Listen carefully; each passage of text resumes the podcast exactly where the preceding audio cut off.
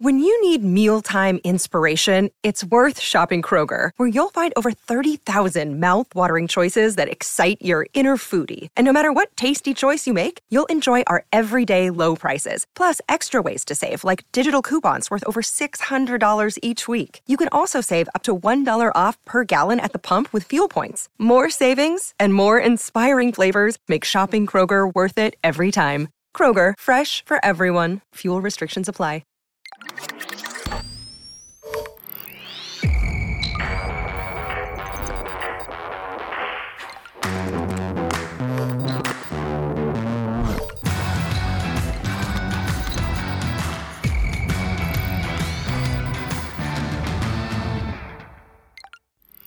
the final installment of V Questions, we're aiming to get you set up for the new year with a quick market take from three different guests.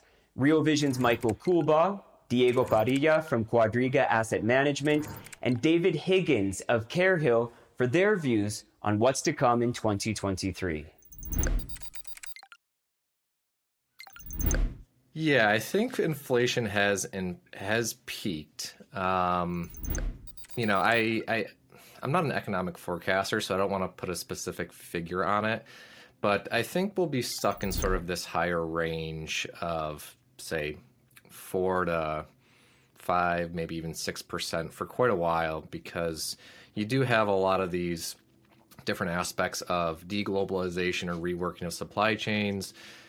You have, you know, the the commodity demand and supply story. So um, I do think that inflation will continue to trend lower, um, but it's not going to be back down to one two percent. We'll probably be stuck, you know, a little bit more elevated than we're used to. I think inflation is going to stay quite volatile.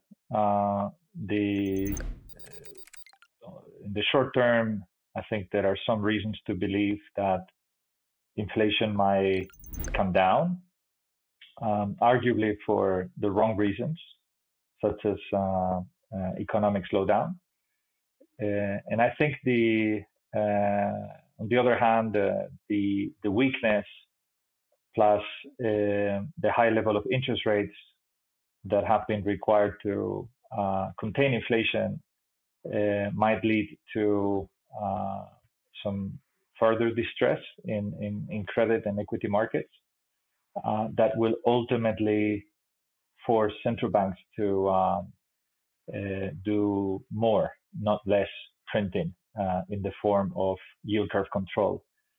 And so my long-term view on inflation is that it will stay very high um, through uh, the effect of money printing and currency devaluation. So very volatile, perhaps shorter in the in the in the medium term for the wrong reasons and, and higher structurally and also for for the wrong reasons, but uh, leading towards uh, perhaps a scenario of uh, stagflation. Uh, inflation hasn't peaked uh, it may well soon peak. Uh, and when it does, uh, there's going to be a very long road ahead to get it back down the other side.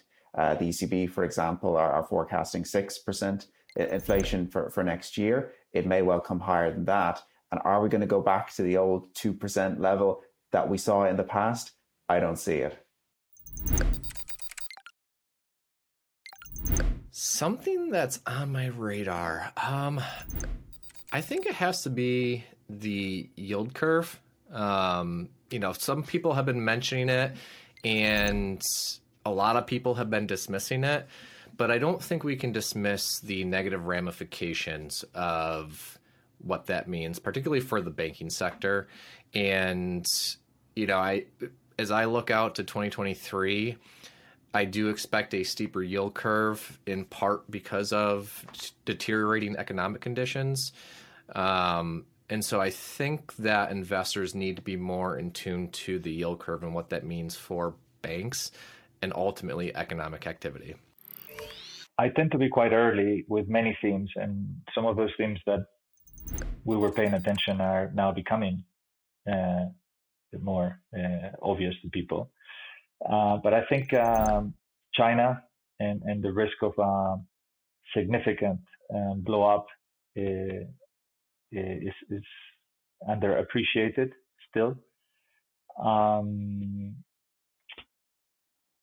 I think inflation, whilst um, many people understand uh, that it's a problem today, they're complacent about the fact that we'll be able to contain it easily. Um, and I think the magnitude of the systemic risk uh, might also be underappreciated. Um, if I had to add something, would be geopolitical risks, um, where the situation could escalate uh, relatively quickly. So all, all those are perhaps in people's radars, but not uh, with the degree of severity that I think they could uh, they could take. I think for us is is the asset management sector. Um, it's a sector which uh, is is is getting pretty heavily hit now because households just don't have the money uh, to put money into investment products. They're spending higher amounts of their money on essential items and on discretionary items, and there's very little left to to invest in in the markets.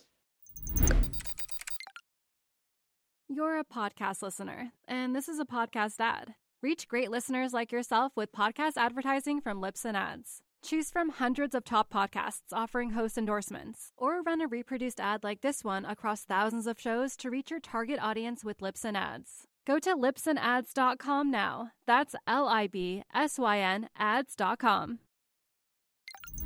So I think my primary view is to bet on lower interest rates. And I'm not saying a return to 0.5% on the 10 year. But I do think that a lot of the cyclical areas in the market and rates has been inflation and policy driven and not growth driven.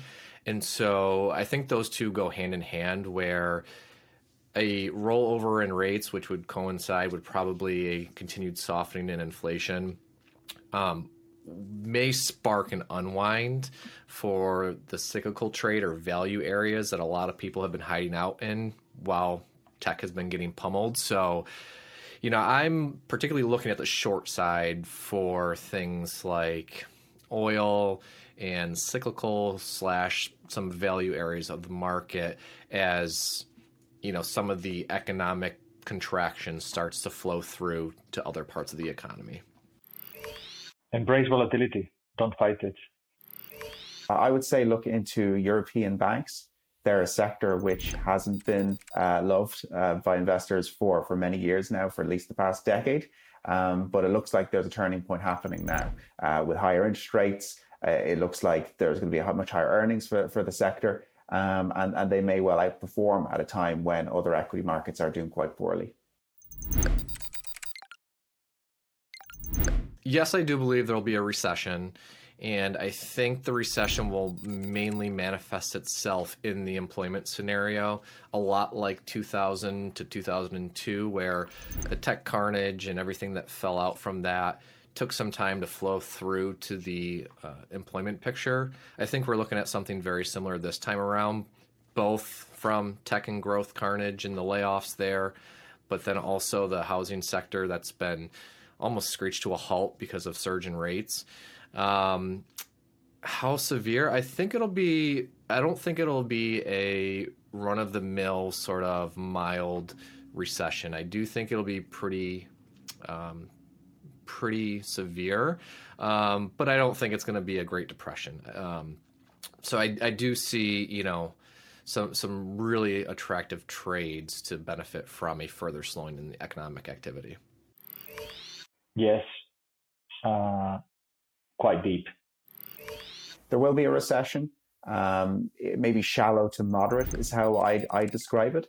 Uh, and the other thing to watch out for is it for is, is for persisting longer than people expect. People are expecting H1 of next year. Uh, we could re- really be looking at a full year recession. I have to say, my ski trips.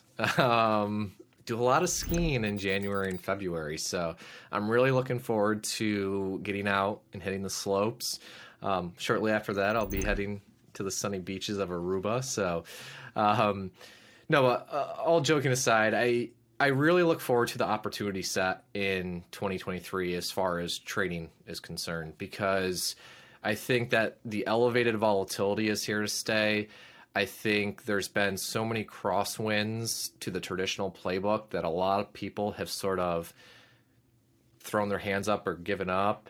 And I think there's a lot of relationships that will sort of reemerge. And so I think not only next year, but the next several years will be a really attractive opportunity for the people that you know can go both directions and um, aren't afraid to sort of step in and take some of those risks during a volatile, choppy, choppy time.